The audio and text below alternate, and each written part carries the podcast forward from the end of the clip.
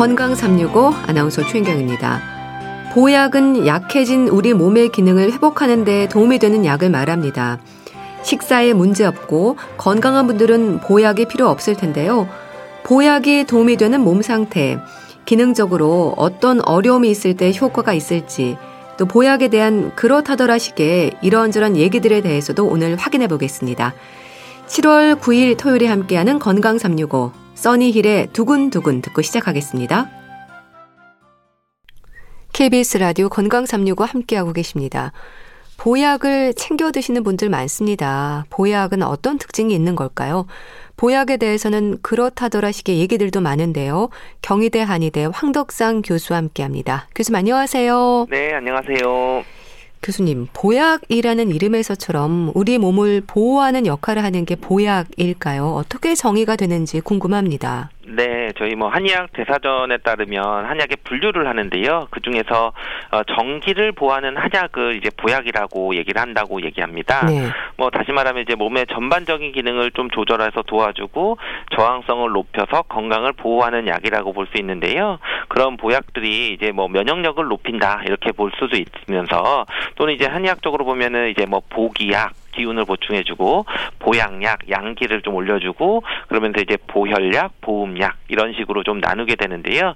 결국은 이제 우리 몸에서 보기약은 기를 보충을 해주면서 우리가 기운이 많이 떨어져 있는 그런 상태를 좀 개선시키는 그런 보약이 되고 네. 보양약은 우리 양기를 그러니까 우리 몸이 찬다든지 시력거다든지 추위를 많이 타는 그런 양허증에 대한 그런 예방을 할 때 쓰이게 되는 거고 보혈약은 피가 부족해서 뭐 우리가 흔히 뭐 빈혈이라고 생각할 수도 있지만 그런 쪽을 개선을 시키거나 또는 보음약은 우리 음, 수분에 해당하는 그런 음정이 부족할 때 자양해주는 그런 어, 약들을 보양약, 보음약이라고도 얘기를 합니다. 네.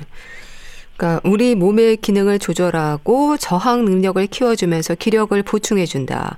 그만큼 몸의 기능이 떨어져 있고 면역력이 약해진 경우도 많고 기운 없어 하는 분들이 많다는 얘기겠죠. 그렇죠. 우리가 뭐 코로나 시대를 지나면서 이제 느껴볼 수 있는 것이 사실 바이러스성 질환들의 시대로 또 볼 수 있는 거거든요. 네. 이 질환들의 특징들은 사실은 어, 다 걸리는데 분명히 안 걸린 사람도 있는 거거든요. 네. 그 보면은 분명히 바이러스가 있으면 다 걸려야 되는데 저 사람은 왜 괜찮지? 왜 나만 좀 더 심하지? 이런 얘기들을 하실 수가 있는데 이런 것이 어떻게 보면 개개인의 그런 면역력 차이일 수도 있고 체력의 차이일 수 있는 거거든요. 그래서 이런 것들이 한의학에서는 뭐 표현할 때 정기존내 사불가 간이라고 하는데요. 예. 이게 한자로 쓰는 건데 결국 이 뜻을 해석하면은 우리 몸에서 정기가 내 스스로 안에 있으면은 사기가 침범하지 못한다. 그러니까 우리가 외부적으로 어떤 병균이나 세균이나 또는 바이러스나 이쪽에 저, 어, 집중을 해서 치료를 하는 것도 있겠지만 거꾸로 이런 것들은 밖에 있고 내 몸을 침범할 수 있지만 내 몸 스스로의 자체 그런 체력이라든지 면역력이라든지 이런 게 강하면은 그런 것들이 오, 오더라도 뭐 심하지 않게 그냥 가볍게 지나간다든지 또는 이렇게 잘 걸리지 않는 그런 것들이 나타나는데 네. 바로 이런 부분들이 어떻게 보면 이제 면역력으로 얘기하고 또는 한약에서 뭐 정기 얘기를 하는 것이고요. 또 이런 관점에서는 약 약간 한의학에서 또 하나 특징적인 게 미병이라는 개념인데 미병은 아직 병이 아니다. 병이 아니었지만은 또 불편한 증상들이 있다. 이런 상태들을 또 볼 수도 있거든요. 네. 결국은 면역력이 떨어지니까 아직 검사를 하면은 뭔가 어 병은 아니지만 몸의 기능도 떨어지고 기운도 없으면서 이런 증상들이 건강하지 않은 상태들은 밑병이기 때문에 이런 것도 한의학에서는 좀 치료를 미리미리 해주는 것이 어떻게 보면 면역도 올리고 또 큰 병이 오지 않게 또 예방을 해주는 그런 예방의학적인 개념도 있습니다. 네. 우리가 지난주에 만성피로와 만성피로 증후군에 대한 말씀도 들었는데요. 이게 만성피로와도 연관이 될 수 있는 부분이겠어요. 그렇죠. 이제 만성피로가 되어 있고 어떤 다른 질환들이 뭐 진단이 안 됐을 때는 사실 특별히 어떻게 먹을 수 있는 그런 약은 없는 거거든요. 네. 그렇기 때문에 이제 그럴 때 한의원에 오셔거나 한방 의료기관에 오셔서 뭐 보약을 좀 먹겠다 이렇게 얘기를 하시는데 결국은 이제 우리 몸에서 그 보법이라고 하는 것은 뭔가 부족한 것들이 빠져 있는데 그것을 이제 한의학에서는 좀 기가 부족하다든지 또는 혈이 부족하다든지 또는 이제 수분이 부족하다든지 또는 뭐 이런 오장육부 중에서 어떤 기능들이 좀 부족했을 때 나타나는 것을 보충해 주는 것을 이제 뭐 보약이라고 그냥 통칭해서 얘기할 수 있는데요. 특히 이제 뭐 봄철 같은 경우에는 이제 환절기에 뭐 기운도 떨어지고 이렇게 나타나면은 뭐 보중이 기탄 같은 그런 보약을 쓸 수도 있는 거고 음. 또 우리가 기혈이 다또 어, 약해지거나 하면 우리가 쌍화탕 같은 것이 오히려 감기도 예방을 하면서 기혈을 다 보충시켜 주는 것들도 될 수도 있고 또 이제 신기능이 떨어지면은 오히려 뭐 육미지향탕 같은 그런 부분들에 좀 수분을 좀 보충해 주고 음혈을 보충해 주는 것들도 또 처방들이 다 있는데요. 경우 이런 만성 피로증을 좀 치료를 하거나 만성 피로를 개선하는 것들이 어떤 보약의 그런 처방들이 여러 가지가 그렇게 있습니다. 네. 그 보약에 대한 설명에서 우리 몸의 균형을 유지하고 건강을 증진시키는 역할을 한다고 하셨잖아요. 네. 그렇다면 무조건 보충해 주는 것뿐 아니라 넘치는 부분은 좀 낮춰주는 역할도 하는 걸까요? 그렇죠. 우리가 어 기본적으로 보호할 때 몸이 좀 약하거나 하고 좀 힘들거나 하고 또는 허 증이라고 하는 것들이 있지만 그와 다르게 담음이라 그래서 노폐물이 쌓이고 순환이 안 되는 증상들이 분명히 있거든요. 그런 경우들은 담음의 증상들로 해서 몸이 무겁고 피곤하고 뭐 어지럽고 또는 뭐 관절도 이렇게 돌아다니면서 아픈 증상들이 나타날 때에는 오히려 그것 때문에 피로감이 더 심해지고 오더라도 이걸 단순히 막 보충을 시켜주는 것이 아니라 이 담음을 좀 이렇게 사해준다고 깎아준다고 하는 표현을 쓰는데 네. 그런 거담시켜주는 약들을 썼으면 오히려 뭐 보약처럼 비싸지 않은 그런 약들 그리고 또 소화가 잘 되는 소화지제 같은 그런 약재들이 많이 들어갔을 때는 오히려 훨씬 더 보약보다 더 어, 증상들을 개선시키고 또는 체력들이 올라오는 그런 것들을 볼 수 있거든요. 그래서 이제 한의학에서는 항상 어, 그 균형도를 맞추는 거 기혈이 좀 높은 거는 어 좀 깎아주고 낮은 거는 좀 이제 보충을 해주는 그런 치료 방법을 통해서 네. 어 보하는 약을 사용하고 있습니다. 네. 그럼 균형을 생각할 때 상대적으로 넘치는 부분이라면 주로 어떤 경우를 말하는 걸까요?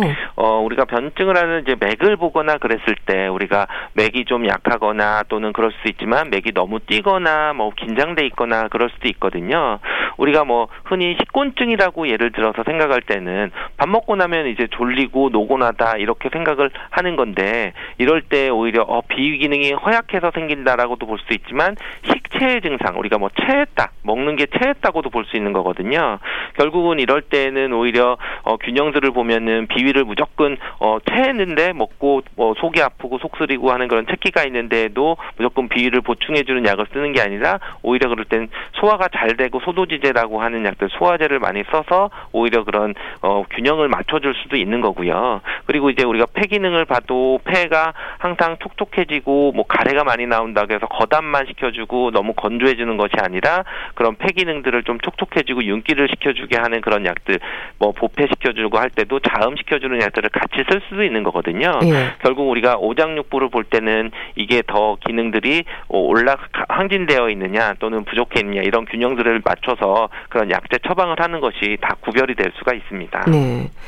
근데 보약은 그러니까 몸에 좋은 거니까 누가 먹어도 괜찮다는 생각을 하는 분들도 많고요.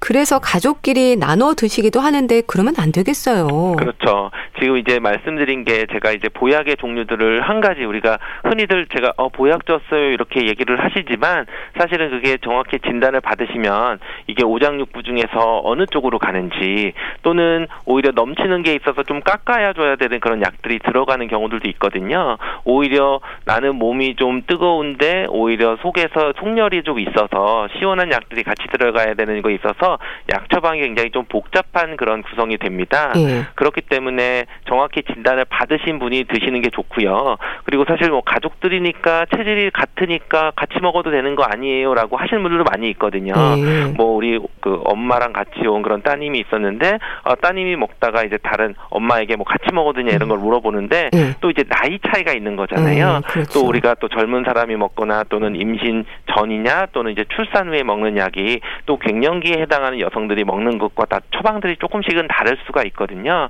그래서 이제 한약들은 어떻게 보면은 맞춤 한약이라는 개념을 가지시고 네. 맞춘 거기 때문에 어 우리가 맞춤 정장은 딴 사람이 맞으면 아무래도 조금씩은 차이가 날 수밖에 없기 때문에 그런 기성복과의 차이가 있는 그런 한약의 개념은 맞춤 한약이고 뭐 본인이 정확히 진단을 받고 약을 드시는 것이 좋습니다. 네.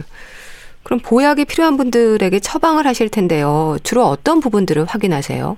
네, 우리가 어, 여러 가지 지금 보약을 말했을 때 보허, 보기, 보양, 보음 이런 얘기를 했는데요. 보통 우리가 혈어 증상이라고 하는 증상들이 나타날 때에는 피가 부족한 거죠. 그리고 혈액 순환도 잘 안 되기 때문에 이럴 때는 이제 특히 여성들이 좀 많이 나타나고 또 항상 생리 후에 뭔가 증상들이 좀 많이 나타났을 때 이럴 때는 뭐 어지럽기도 하고 또는 뭐 기력도 좀 떨어지고 또 귀에서 뭐 소리도 날 수 있는 그런 상태가 이제 혈어 증상이라도 하기 때문에 예. 그런 걸 이제 보혈해 주는 약을 쓸 수 있고요. 보통 이제 기허 증이라고 하는 거 정말 기운이 부족하니까 어떻게 보면 항상 뭐 무기력해 보이고 피곤함도 느끼고 그러면서 목소리도 좀 작으면서 말수도 좀 죽고 좀 매사 의욕도 없을 때에는 아 기운이 좀 부족한 거니까 또 보기시켜주는 약을 쓰는 거고요. 그러면서 이제 음허 해준다고 하면 항상 피부도 건조하고 뭐 머리도 잘 빠지고 우리 관절이나 이런 데서 뚝뚝 소리 나는 분들 있거든요. 네. 그럴 때 이제 아 내 몸에서 좀 음, 음혈이 좀 부족하구나. 그래서 그럴 때는 또 자음시키거나 보음시켜주는 것들이 있고 뭐그 갱년기 증후군 여성들이 보통 이런 또 갱년 음허한 증상들을 많이 볼 수 있고요. 또 이렇게 점점 나이가 드시면서 우리가 또 추위를 많이 타거나 양기가 부족하다. 옛날에는 뭐 내복 없이도 겨울을 잘 지냈는데 이제는 뭐 한여름에도 좀 뭐 따뜻하게 뭐 긴팔 입어야 된다고 하면은 오히려 이제 양기가 좀 부족해지는 그런 양어고 또는 뭐 성욕이 떨어지고 체력이 떨어지고 허리가 또 시리고 아프다. 또 무릎도 시리다 이런 뭐 찬바람이 든다 이렇게 표현하시는 분들은 네. 양어 증상이기 때문에 뭐 보양하는 그런 약들을 처방을 하고 치료를 하고 있습니다. 네. 그럼 여기서 체질도 고려가 되는 거겠죠? 그렇죠. 이런 체질들을 볼 때는 우리가 뭐 소양인, 소음인, 태음인, 태양인 이렇게 나누는데 그 체질들을 나눌 때는 그 특성들이 있는 거죠. 그래서 소양인들은 아무래도 음에 해당하는 수분에 해당하는 게 잘 부족해질 수 있는 그런 사람들이기 때문에 만약에 소양인에게 보약을 쓴다고 하면 이 사람이 감기가 걸려서 당장은 뭐 추위를 많이 타고 기력이 떨어지고 하더라도 오히려 너무 뜨거운 약만 쓰는 것보다는 자음시켜 주는 수분을 보충해주는 약이 같이 들어가야 되는 거고요. 네. 그리고 이제 소음인 같은 분들은 오히려 뭐 보, 보해주고 또는 뭐 빈혈이 있고 어지러워서 또는 보혈시켜주는 약을 쓰더라도 기본적으로 돌려주는 비위 기능이 약하기 때문에 소화 흡수가 잘 되는 그런 보 비위를 해주는 약이 같이 들어가야지 흡수가 더 잘 되고 좀 체력적인 부분이 될 수가 있거든요. 네. 그렇기 때문에 어 이런 것들을 뭐 사상 체질뿐만 아니라 여러 가지 다른 뭐 형상 체질이라고 하는 것들도 있는 것처럼 이런 체질도 고려 를 하고 그런 우리가 진단 변증 과정에서는 맥도 보고 증상도 보고 또는 뭐 외모도 보고 여러 가지 것들을 같이 고려를 해서 처방을 하게 됩니다. 네. 흔히 인삼이 받는다, 안 받는다는 얘기들도 하거든요. 실제로 그런가요? 그렇죠. 이건 이제 물론 그 인삼을 뭐 건강기능식품으로 뭐 굉장히 건강기능식품이라고 하는 것은 약은 아니거든요. 어떻게 보면 농도를 좀 약하게 해서 좀 꾸준히 먹을 때니까 그럴 때는 뭐 부작용이 없을 수도 있는데 약으로 쓸 때는 인삼의 용량도 좀 높고 좀 한 번에 쓸때 이제 복용하는 그런 용량들이 좀 높아서 약효가 좀 강한 거로 볼 수 있거든요. 네. 그래서 이제 인삼이 기본적으로 대표적인 보기시켜주는 약의 한약인데 이 한약의 특징을 이제 대보원기한다고 해서 우리 몸의 기운들을 아주 크게 보충을 시켜주는 게 효과가 좋은 게 이제 인삼입니다. 네. 그렇기 때문에 어 약제에 있어서 어떻게 보면은 심할 때는 그런 쇼크 증 옛날로 따지면 쇼크 증상이 있는 구급약으로 쓰였을 정도로 음. 강한 약성이 있기 때문에 네. 인삼이 어떤 용량을 좀 넘어갈 때에는 오히려 이제 그 인삼의 속성 중에서 또 열이 많거나 또는 어떤 그 우리 몸에서 보기시켜 주는 게 너무 세서 오히려 그럴 때 뭐 두통이 있거나 어지럽거나 하는 증상들도 같이 생길 수 있기 때문에 오히려 좀 어, 약으로 쓸 때는 꼭 진료를 받고 단기간에 좀 쓰고 또 이렇게 뭐 건강기식품을 장복을 할 때에도 너무 좀 그것만 많이 먹거나 그러시지 않는 것이 좋습니다. 네. 어떤 약제가 뭐 받는다 안 받는다 이런 표현들 하는데 그럼 안 받는다는 게 효과가 적다는 건가요? 이상 반응을 보일 수 있다는 건가요? 그렇죠. 안 받는다고 표현하는 분들은 주로 이제 가장 먼저 생각할 수 있는 게 약을 먹었을 때 뭔가 불편한 거거든요. 네. 그게 이제 소화 장애를 유발하는 게 가장 크죠. 그래서 소화 장애를 유발하거나 아니면 뭐 복통이 있거나 또는 설사를 하거나 또는 이제 두통이 심하게 오는 분들도 또 있을 수 있거든요. 그랬을 때 이제 뭐 약을 먹었을 때 뭔가 몸에서 몸도 무거워지고 이런 그런 어, 이상 반응들이 나타날 수 있는데 이런 것들이 뭐 약 자체일 수도 있지만 아니면 평소에 있는 가지고 있던 그런 어, 내가 가지고 있는 약해져 있는 부분이 나타날 수 있는데 그래서 보통 한약을 제가 설명드릴 때 한약들을 다릴 때는 어쨌든 풀을 그대로 달인 거 있기 때문에 약간 전분 성분들이 좀 있을 수 있거든요. 네. 그런 것들이 이제 평소에 소화력이 약하신 분들이 또 이제 그런 거를 뭐 식사 다 하고 또 이제 추가적으로 또 그런 거를 또 섭취를 하게 되면서 흡수가 잘 안 되거나 했을 때에는 이렇게 좀 이상 반응처럼 어 나 약 먹었더니 몸도 무겁고 뭔가 좀 소화도 좀 안 되고 더부룩하고 좀 잘 안 받는다 이렇게 표현을 하실 수가 있는 거고요. 물론 또 이렇게 했을 때에는 소화 흡수가 잘 안 되기 때문에 그 원하는 그런 약의 그런 효능 들도 좀 떨어질 수가 있어서 네. 어 이러하게 좀 안 받는다는 느낌이 있으시면은 꼭 진료 받고 처방 받은 그런 원장님분과 상의를 해서 만약에 뭐 해결할 수 있는 방법을 좀 찾거나 아니면 침을 통해서 침 치료를 해서 좀 소화 기능을 좀 올려놓은 다음에 다시 추가적으로 약을 복용을 하면서 소화 흡수를 좀 잘 되게 해주는 것이 좋은 방법일 수 있습니다. 네. 보약에 들어가는 약재들도 다양하죠. 그렇죠. 뭐 보약이 한 가지 딱 어떤 보하는 약재들만 다 들어가는 게 아니라 한약 처방이 구성이 될 때는 결국 이제 군신 자사라 그래서 어떻게 보면 이제 뭐 진짜 그 군 뭐 제왕도 있고 또는 신하도 있고 또 그 옆을 보좌하는 그런 것도 있고 그런 개념으로 약을 쓰는 거거든요. 결국은 우리가 보하는 약이라고 하는 약을 쓸 때도 그 주약이라고 하는 메인 그 보하는 약들이 들어가게 되는 거고 그 보하는 것들이 또 어, 옆에서 잘 소화 흡수가 될 수 있게 소화제도도 들어갈 수도 있고요. 네. 그리고 또 보양약이라 그래서 또 뭐 매우 그냥 뜨거운 약들만 계속 넣으면은 오히려 먹고 탈이 날 수가 있기 때문에 그거를 또 약간 제어를 할 수 있는 그런 차가운 약들이 좀 들어갈 수도 있고 이런 식으로 좀 전체적으로 약을 또 두루뭉실하게 하는 우리가 보통 그 약방의 감초 그렇지만 뭐 감초가 있고 또 뭐 생강대추 뭐 이렇게 넣는다고 얘기를 하거든요. 네. 이런 것들도 또 어떻게 보면 약을 좀 약맛을 순하게 하고 또 흡수를 잘잘 되게 해주는 것처럼 이 약재들이 다 다르게 되는데 결국은 뭐 보혈시켜 줄 때는 뭐 사물탕을 쓸 수도 있고 뭐 보기시켜 줄 때는 보중이기탕이나 이런 것들이 좀 대표적이고 보양시켜 주면 뭐 이기승양탕이나 뭐 여러 가지 뭐 녹용대보탕이나 이런 여러 가지들이 음. 들어갈 수가 있어서 예. 약재는 정말 다양하고 어떻게 보면 구성이 다 그런 어, 처방들의 그런 구성들이 다 다르게 나타날 수 있습니다. 예. 또 보약을 드시는 시기에 대해서도요. 봄, 가을에 먹어야지 여름에 보약을 먹으면 땀으로 모두 나간다는 생각도 하거든요. 이건 어떨까요? 그렇죠. 이게 뭐 우리가 뭐 약을 먹으면 물론 흡수가 되고 우리 몸에서 어 소화가 되고 흡수가 되고 하는 과정들을 다 거치면서 이제 되는 건데요. 근데 우리가 뭐 먹으면은 바로 이제 뭐 땀으로 나가는 게 땀으로 되는 게 아니라 그 전에 땀으로 나가기 전에 어떤 그런 좋은 영양 성분들은 다 흡수를 하는 거죠. 네. 그렇기 때문에 뭐 보약을 먹고 여름에 땀을 흘린다고 해서 뭐 보약 성분이 나가면서 뭐 꼭 여름에는 보약을 먹지 말아야 된다 이런 개념은 아니고요. 그렇지만 우리가 볼 때 약에 있어서의 그런 아까 보약약도 있고 뭐 보음약도 있듯이 여름철에 쓰는 보약들이 있고 또는 이제 겨울이나 이런 또 환절기에 쓰는 보약들이 좀 차이가 있는 거죠. 그래서 아무래도 이제 여름철에는 우리 몸에서 이제 뭐 몸도 열도 많고 수분은 좀 많이 빠져나가는 그런 상태이기 때문에 여름철에는 기운도 좀 보충해야 되고 그런 빠져나가는 그런 수분이나 이런 거를 잘 보충해야 되기 때문에 여름철 보약들이 또 쓰는 게 있죠. 그게 대표적으로 우리가 생맥산이라고 하는 그런 약들이 있는데 네. 생맥산이 보통 뭐 인삼, 맥문동, 오미자 이렇게 세 가지로 들어가 있는데 이게 우리 여름철 보약 또는 여름철에 우리가 뭐 음료수처럼 먹어도 될 정도로 좀 체력을 좀 보충시켜 주는 것들이라고 얘기를 하거든요. 결국은 우리가 기운들을 보충해 주고 하는 것들이 있는 것처럼 겨울에는 또 우리가 쌍화탕들을 먹는다든지 감기를 예방해주고 좀 몸을 따뜻하게 해주면서 또 혈액을 좀 보충시켜주는 그런 보약이 있는 것처럼 네. 계절에 맞는 보약이 있는 거지 어떤 계절에 무조건 보약을 다 먹으면 안 된다 이런 것은 좀 잘못된 그런 오해입니다. 네. 또 보약을 포함해서 한약을 먹는 동안에는 뭐 돼지고기, 닭고기, 밀가루, 녹두도 피해야 한다는 말을 많이 하는데 이건 맞는 얘기인가요?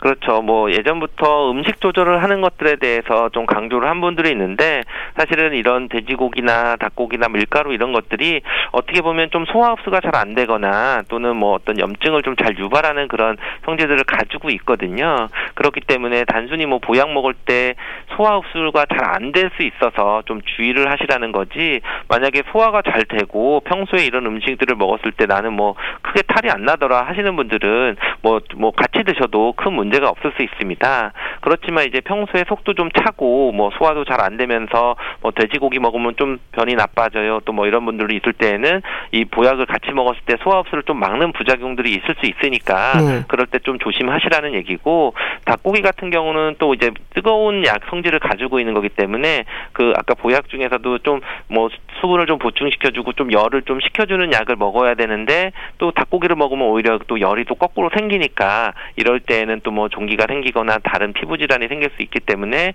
그런 분들일 땐 좀 주의하셔야 될 수도 있고요. 네. 또 아무래도 이제 밀가루나 이런 것들은 뭐 염증도 잘 생기고 소화흡수를 방해할 수 있기 때문에 이런 것들 좀 주의하시라는 말을 하는 거고 이런 거는 이제 보약을 처방 받을 때 처방 어떤 처방이 되는지 다 다르다고 말씀을 드렸잖아요. 그렇기 때문에 그런 처방에 따라서 그 가리는 음식이 좀 다를 수가 있으니까 처방한 한의사와 그런 상담을 통해서 적절히 물어보시고 그거에 따르시는 것이 가장 좋습니다. 네.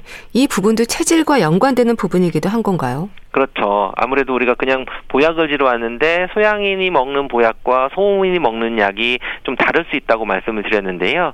소양인들은 좀 돼지고기가 맞는 거고 닭고기는 좀 안 맞을 수 있거든요. 네. 그래서 소양인들은 기본적으로 보약을 먹더라도 속을 좀 시원하게 해주는 약들을 같이 써야 되는데 거기다가 또 더 뜨겁게 해주는 닭고기를 매일 먹거나 또는 거기다가 치킨물 먹거나 또는 매운 치킨을 먹는다든지 하면은 오히려 그것 때문에 속이 불편하거나 소화장애가 와서 지금 지금 내가 원하는 그런 보약의 효능들이 좀 줄어들거나 또는 소화장애가 있어서 뭔가 이상 반응처럼 느껴질 수 있기 때문에 그럴 때에는 좀 체질에 고려를 해서 네. 음식을 좀 피하는 것도 한 방법이고요.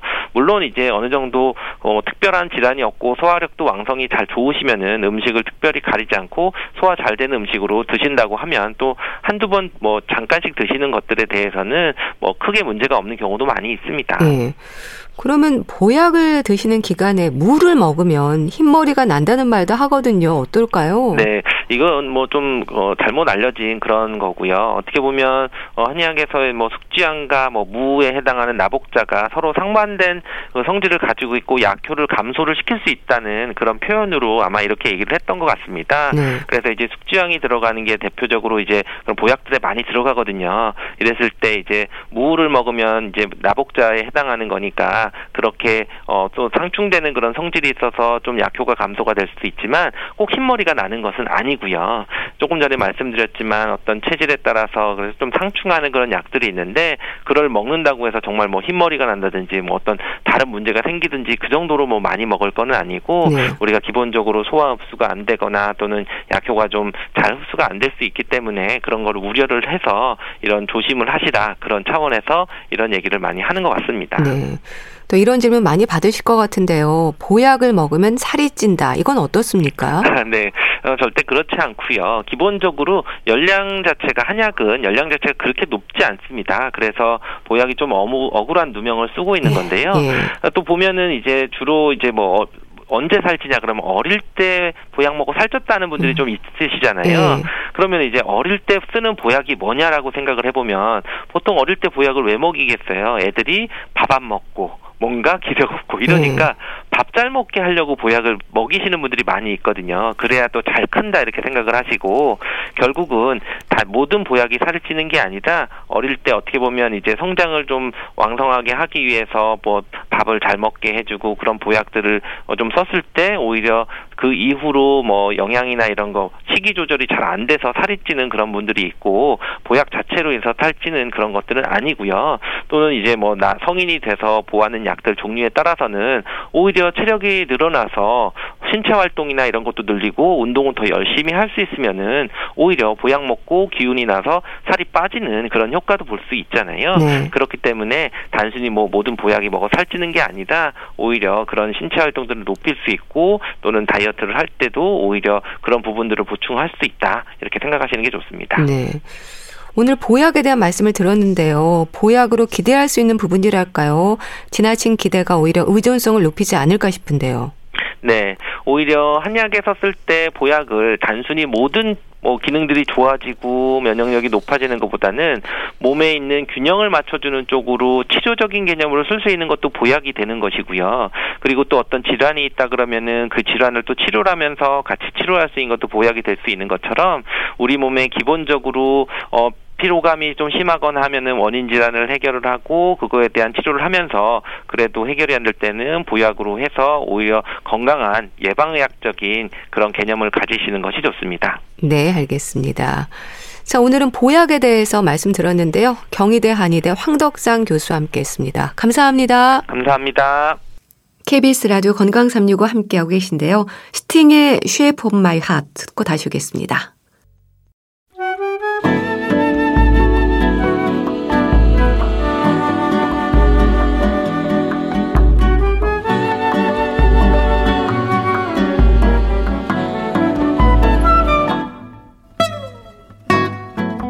건강한 하루의 시작.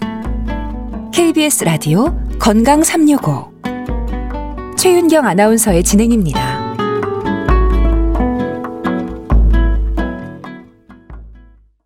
주말의 건강책 정보 북컬럼니스트 홍순철 씨와 함께합니다. 안녕하세요. 안녕하세요.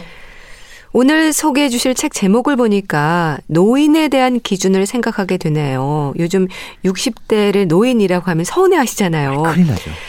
70세가 노화의 갈림길이라고 아예 책 제목으로 쓰셨네요. 그렇습니다. 사실 요즘은 어 외모로 나이를 판가름하기가 참 힘든 시대인 것 같아요. 예. 그래서 어, 이 잘못 이야기했다가 이게 실수하는 경우들이 있습니다. 예를 들어서 어, 어르신이라는 표현도 어, 본인이 어르신이라고 생각하지 않는 분들에게 쓰면 되게 기분 나빠하시더라고요. 네. 나이, 노년 뭔가 좀 기준이 바뀌어야 되는 그런 시대에 우리가 살고 있다는 생각들을 하게 되는데요. 건강 수명이란 표현 혹시 들어보셨어요? 예. 우리가 뭐 평균 수명 음, 네. 이야기를 하는데 여기에서 질병으로 인해서 몸이 아픈 동안을 제외한 기간 단순히 얼마나 오래 사느냐 보다 실제로 건강한 기간이 어느 정도인지를 나타내는 게 바로 건강 수명이라고 그럽니다. 네. 사실 우리나라는 여전히 뭐 기대 수명, 평균 수명 이야기하고 있지만 선진국에서는 이 평균 수명보다 건강 수명을 훨씬 더 중요하게 이야기를 하고 있는데요. 2019년 기준으로 한국인의 건강 수명이 73.1세였다고 어, 그럽니다. 예. 남성과 여성이 구분이 되는데 남성의 어, 기, 어, 건강 수명이 71.3세, 여성은 74.7세. 그래서 여성들이 건강 수명이 남성보다 3.4년 긴 것으로 확인이 됐습니다. 네. 이게 다른 나라와 비교를 해보면 2019년 기준으로 OECD 어, 37개 나라의 평균 건강 수명이 70.3세예요. 그러면 한국은 OECD 평균보다는 사실은 높은 거거든요. 그렇네요. 근데 이게 평균치라는 함정이 있습니다. 특히 노년 세대는 이게 극적으로 달라지기 때문에 이 평균이라는 함정에 빠지면 안 되는데요. 예를 들자면 주변을 보더라도 80세가 넘은 어르신이라도 정정하게 현역처럼 경영을 한다던가 아니면 학문을 연구하다던가 아니면 운동 예를 들어 마라톤을 완주하는 분들이 있습니다. 반면 60대인데 간병을 받거나 요양 상태에 빠져 있는 분들이 있다라는 겁니다. 네. 일반적으로 나이가 70이 돼도 아직 머리와 몸이 건강하다라고 자신하는 분들이 대다수일 텐데요. 하지만 중요한 것은 바로 이때부터 어떻게 사느냐에 따라서 몸과 머리, 여러 가지 신체 건강들이 좌우될 수밖에 없다라고 최근 이야기를 하고 있습니다. 예. 인생 100세 시대란 말이 나온 지 꽤 오래됐지만 중요한 건 일상생활에 불편함이 없이 건강한 삶을 누릴 수 있는 건강 수명이라는 거고요. 책에 그 건강 수명을 오래 유지할 수 있는 방법이 소개가 되고 있는 겁니다. 네. 그렇죠. 평균 수명과 건강 수명은 다르죠. 건강하게 오래 살고 싶은 소망을 갖게 되는데 근데 70세가 노화의 갈림길이라는 건 어떤 의미일까요? 결국 70세 때부터 어떻게 관리하느냐에 따라서 힘겨운 노년 생활을 보내느냐 음. 아니면 건강한 노년 생활을 보내느냐가 결정될 수 있다는 겁니다. 사실 그 이전에도 중요하지만 70세 그러니까 노화 초기에 접어든 그때부터 어떻게 관리하느냐에 따라서 그 이후의 삶이 달라질 수 있다라는 건데요. 이 책은 노년 정신의학의 제 1인자이자 신경의학과 전문의인 일본 와다 히데키란 분이 쓴 책인데요. 네. 이분이 되게 독특한 이력이 있는데 영화 감독을 또 하고 아, 있습니다. 예. 그래서 이분이 감독한 영화들이 일본 내에서 제법 사랑을 많이 받고 있는데요. 저자는 오랜 기간 동안 고령자 의료 분야에 종사를 했습니다. 그러면서 깨달은 몇 가지 중요한 바가 있다라고 이야기를 하고 있는데 네. 마음이 젊고 여러 가지 일을 계속해서 하고 있는 사람들은 오랫동안 젊음을 유지할 수 있다란 점이에요. 영양 상태 좋고 나쁨도 건강이라던가 장수의 여부를 결정하지만 그보다 더 중요한 것이 건강한 정신과 활동력이다라고 최근 이야기를 하고 있는데요. 네. 저자는 사람들을 오래 살게 하는 의료 기술과 건강을 유지하게 해주는 의료 기술은 분명히 다르다. 라고 강조하고 있습니다. 네. 그 사람들을 오래 살게 해주는 의료 기술과 건강을 유지해주는 의료 기술은 다르다. 이게 어떤 의미인가요? 사실은 저도 이 문장을 보고 약간 애매모호했는데요. 네. 책을 읽으면서 분명하게 그 의미가 와 닿더라고요. 음. 저자는 연령대에 따라서 건강을 관리하는 방법에는 차이가 있어야 한다. 라고 이야기를 하고 있는 겁니다. 100세 시대 라는 말에 걸맞게 70세 이후에도 기나긴 세월 동안 노년의 기간을 건강하게 보내기 위해서는 뇌의 기능을 건강하게 유지하는 것이 아주 중요합니다. 네. 아울러 70대 때 가지고 있는 운동 기능을 얼마나 오래 가져가야 되는지 이 여부도 중요해지는데 관건이 바로 70대 초반의 생활 방식이라는 거죠. 70대 초반까지는 치매에 걸리거나 환자가 된 사람들이 채 10%도 되지 않는다고 그럽니다. 네.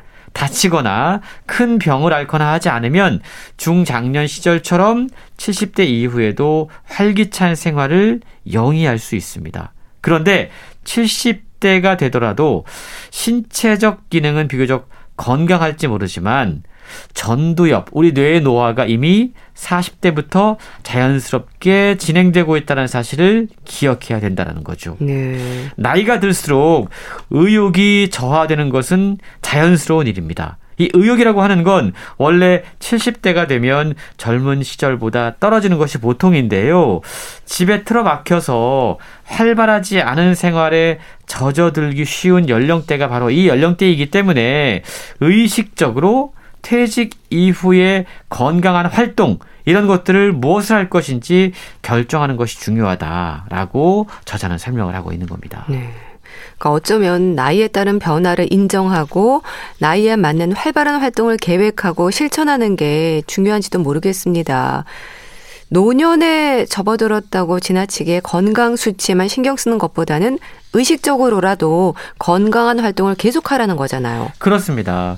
어, 사람들을 오래 살게 해주는 의료기술과 건강을 유지해주는 의료기술은 다르다. 음, 이 말을 네. 조금 더 설명을 한번 드려볼게요.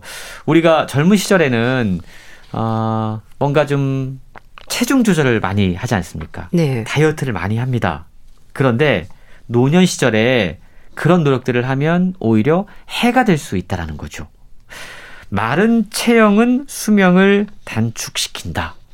저자는 이렇게 이야기를 하고 있습니다. 예. 저자가 30여 년 동안 임상 경험을 통해서 확인한 바에 따르면 가장 오래 사는 사람들은 조금 통통한 타입의 사람들이었다고 아. 그래요.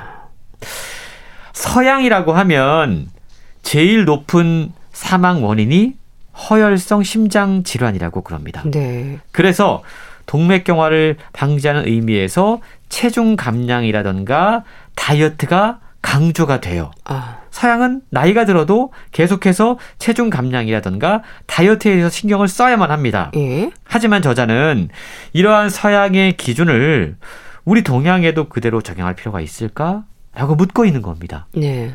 동양의 경우에는 사망 원인 1위가 암이에요.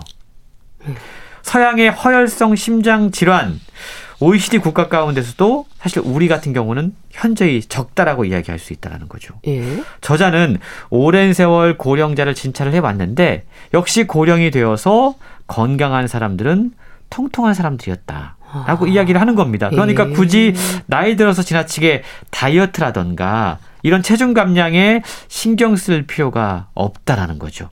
오히려 그렇게 하면 이건 우리의 건강한 삶을 노년 생활에 방해할 수 있다라는 겁니다. 겉으로 봤을 때 젊어 보이지만 실제 나이보다 10년에서 20년 젊어 보이는 사람들이 있다고 그래요. 네. 대부분 통통한 사람들. 반대로 실제 나이보다 더 늙어 보이는 사람들은 마른 체형의 사람들이라고 그럽니다. 말랐기 때문에 피부에 탄력이나 윤기가 없고 주름이 눈에 띄기 때문이라는 아. 거죠. 이런 분들에게는 공통적으로 단백질이 좀 부족한 경향이 있다고 그러는데 네. 식사 제한을 하고 체중을 감량하는 고령자들에게도 이런 특징을 볼 수 있다고 그럽니다. 그런데 고령이 되고 나서 다이어트를 하겠다고 단백질을 줄이게 되면 이 단백질 부족이 오히려 노화를 앞당길 수 있고 면역력 저하도 초래할 수 있다라는 겁니다. 이렇게 되면 암을 비롯한 다양한 질병의 위험성이 높아질 수밖에 없다라는 거죠. 네. 그러니까 적정 체중을 마른 몸매로 생각하는 분들이 많은 게 문제인 것 같습니다. 또 노화를 생각할 때 이제 신체 건강도 중요하지만 정신 건강도 살펴야 하지 않나요? 그렇습니다. 이 주변에서 나이가 들면 아, 어디 시골 내려가서 네. 전원 생활해야지 이런 이야기들 많이 하는 많이 분들이 하시죠? 계십니다. 그런데 최근요 나이가 들수록 도심에서 활기차게 살아야 한다라고 강조하고 있습니다. 네. 70세가 넘어서 생동감과 활력이 떨어지는 그래서 불규칙적인 생활 패턴을 갖게 되면 단숨에 뇌 기능, 운동 기능이 퇴화할 수 있다라고 저자는 지적하고 있습니다. 100세 시대에 나이를 먹었기 때문에 은퇴한다라는 생각 많은 분들이 하는데 이게 사실은 노후 생활의 가장 큰 위협이다라고까지 이야기를 해요. 네.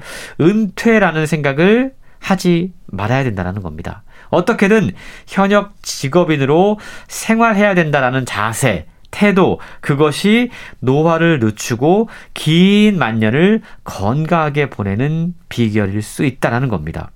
실제로 일본에서 조사한 자료에 따르면 남성들에게는 일에 종사하고 있는지 아닌지가 평균 수명에 상당한 영향을 미치고 있다고 그럽니다. 네. 그런데 일 그러면 어떤 직업, 돈을 버는 일, 이걸 생각할 수가 있어요. 그런데 나이가 먹고 난 뒤에 하는 일은 젊었을 때 가졌던 일과는 조금 다른 일을 고민하셔야 됩니다. 네. 돈이나 효율만을 추구하는 근로 방식에서 벗어나서 노년 세대의 일의 의미는 그동안의 자신의 경험이나 지식을 살려서 누군가를 돕는 일, 사회에 도움이 되는 일, 나의 존재 가치를 확인할 수 있는 일, 이런 것들을 하는 것이 노년의 정신 건강에 많은 도움이 된다라고 저자는 설명하고 있습니다. 그렇군요. 그럼 또 움직임, 운동에 대한 조언도 담겨 있습니까? 예, 사실 그 내용도 저는 저의 그동안 갖고 있었던 생각과 조금 달랐는데요. 예. 어, 보통 그런 얘기 하잖아요. 나이가 들면 뭐 좀 과격한 운동을 음, 피해야 된다. 예. 아무리 자기가 옛날에 좋아했던 음. 운동이라고 하더라도 하면 안 된다. 라는 이야기들을 많이 하시는데 저는 조금 다르게 이야기를 하고 있더라고요. 골프라든가 테니스 젊었을 때부터 계속하고 있는 스포츠가 있다면 웬만하면 계속하는 것이 좋다라고 조언을 아, 합니다. 아, 예. 이제 나이 먹었으니까 그만해야지라고 생각하는 것 자체가 또 다른 정신적인 스트레스로 작용할 수 있다는 거죠. 젊을 때 그토록 즐겼던 운동을 그냥 포기해 버리는 건 정말 즐거운 삶의 재미를 잃어버린 결과를 가져온다라고 이야기를 하고 있는데요. 네. 그리고 젊을 때 즐기던 걸 포기하고 70대 때 새로운 걸 배운다라는 음. 생각을 하는 분들 계세요. 네. 근데 이거 역시 쉬운 일이 아닙니다. 아, 그렇죠. 사실 이전부터 하고 있는 운동이라면 나이가 들어서도 연령대에 맞춰서 시간이라던가 강도를 줄여서 즐길 수가 있습니다. 그리고 우리 몸에 익은 운동은요. 조금씩 무리하지 않으면 우리 신체의 부하도 적게 걸려요. 네. 그런데 새로운 걸 배우려고 하면 안 쓰던 근육을 써야 되고 이게 오히려 노년의 건강에 악영향을 줄 수 있기 때문인데요. 저자는 노년의 건강 가운데 가장 중요한 것이 다리 힘을 유지하는 것이다. 라고 이야기하고 있습니다. 네. 사람들이 어떻게 걷는가를 보면 그 사람의 건강 상태를 확인할 수 있다고 그러는데요. 특히 계단을 그 사람이 어떻게 걸어 올라가는지, 걸어 내려오는지를 보면 그 사람의 건강 상태를 확실하게 확인할 수 있다고 그럽니다. 네. 노년이 되었어도 계단을 성큼성큼 걸어 올라가거나 아니면 걸어 내려오는 사람들은 아직 다리가 튼튼하고 그런 사람들은 건강 상태가 좋다라고 이야기할 수 있다라는 거죠. 예. 그만큼 다리 힘을 유지하는 것이 상당히 중요한데요. 그걸 위해서 가까운 곳을 산책을 하거나 아니면 최근에는 뭐 물속에서 걷기 하는 분들 많이 계시잖아요. 이런 것도 몸에 부하를 주지 않고 다리 건강을 유지하는 좋은 방법이다라고 설명하고 있습니다. 네. 그런 건강한 몸을 위한 운동뿐 아니라 이제 정신 건강, 노년기에 접어들면서 가장 큰 고민이 치매입니다. 100세 시대에 치매가 증가하는 것도 어쩔 수 없는 부분인데요. 어떤 마음이 또 여기서 강조가 될까요? 예, 치매에 대한 스트레스가 상당히 많으시죠. 예. 근데 최근요, 너무 당황하지 말고 당연한 것으로 받아들이는 자세가 필요하다라고 이야기를 해요. 사실 나이가 들면 우리 뇌가 쪼그라들게 됩니다. 누구나 다 치매 증상이 올 수가 있어요. 최근요 알차이성 치매 진단을 받지 않았다고 하더라도 누구나 다 건망증 정도의 증상을 느끼게 된다. 네. 근데 이게 일상생활에 그리 큰 영향을 주지 않는다라고 이야기합니다. 통계상으로 85세 이상은 40%, 90세 이상 고령자의 경우 60%가 치매에 해당한다고 그럽니다. 그리고 저자가 지금까지 많은 고령자들의 부검 결과를 어, 좀본 경험을 소개를 하고 있는데 네. 85세 이상 뇌에 알츠하이머성 치매로 변하지 않은 사람은 한 명도 없었다라고 아, 이야기합니다. 네. 그러니까 증상이 나타나지 않았을 뿐이지 병리학적인 측면에서 보면 고령자의 뇌는 어느 정도 다 알츠하이머성 변성이 나타났다는 거죠. 그래서 저자는 이제부터라도 치매를 병으로 생각하지 말자. 그냥 노화 현상 가운데 하나로 인식해야 된다라고 조언하고 있는데요. 네. 나이가 들면 머리카락이 빠져요. 주름이 늘어납니다. 예. 마찬가지로 누구나 나이가 들면 치매에 걸릴 수 있다. 라고 생각하는 것이 오히려 치매로 인한 정신적인 스트레스에서 벗어날 수 있다. 라는 겁니다. 다만 증상이 발현되는 속도가 빠른지 느린지 이걸 우리가 조절할 수 있기 때문에 네. 그러한 노력들은 기울여야 된다라고 저자는 강조하고 있습니다. 네. 70세가 노화의 갈림길, 의식적으로 퇴직 후의 활동을 미리 결정하는 게 중요하다는 말도 또 기억하면 좋겠네요. 북컬럼니스트 홍순철 씨와 함께 했는데요. 감사합니다. 고맙습니다. 토이의 인생은 아름다워 보내드리면서 인사드릴게요. 건강365 아나운서 최인경이었습니다. 고맙습니다.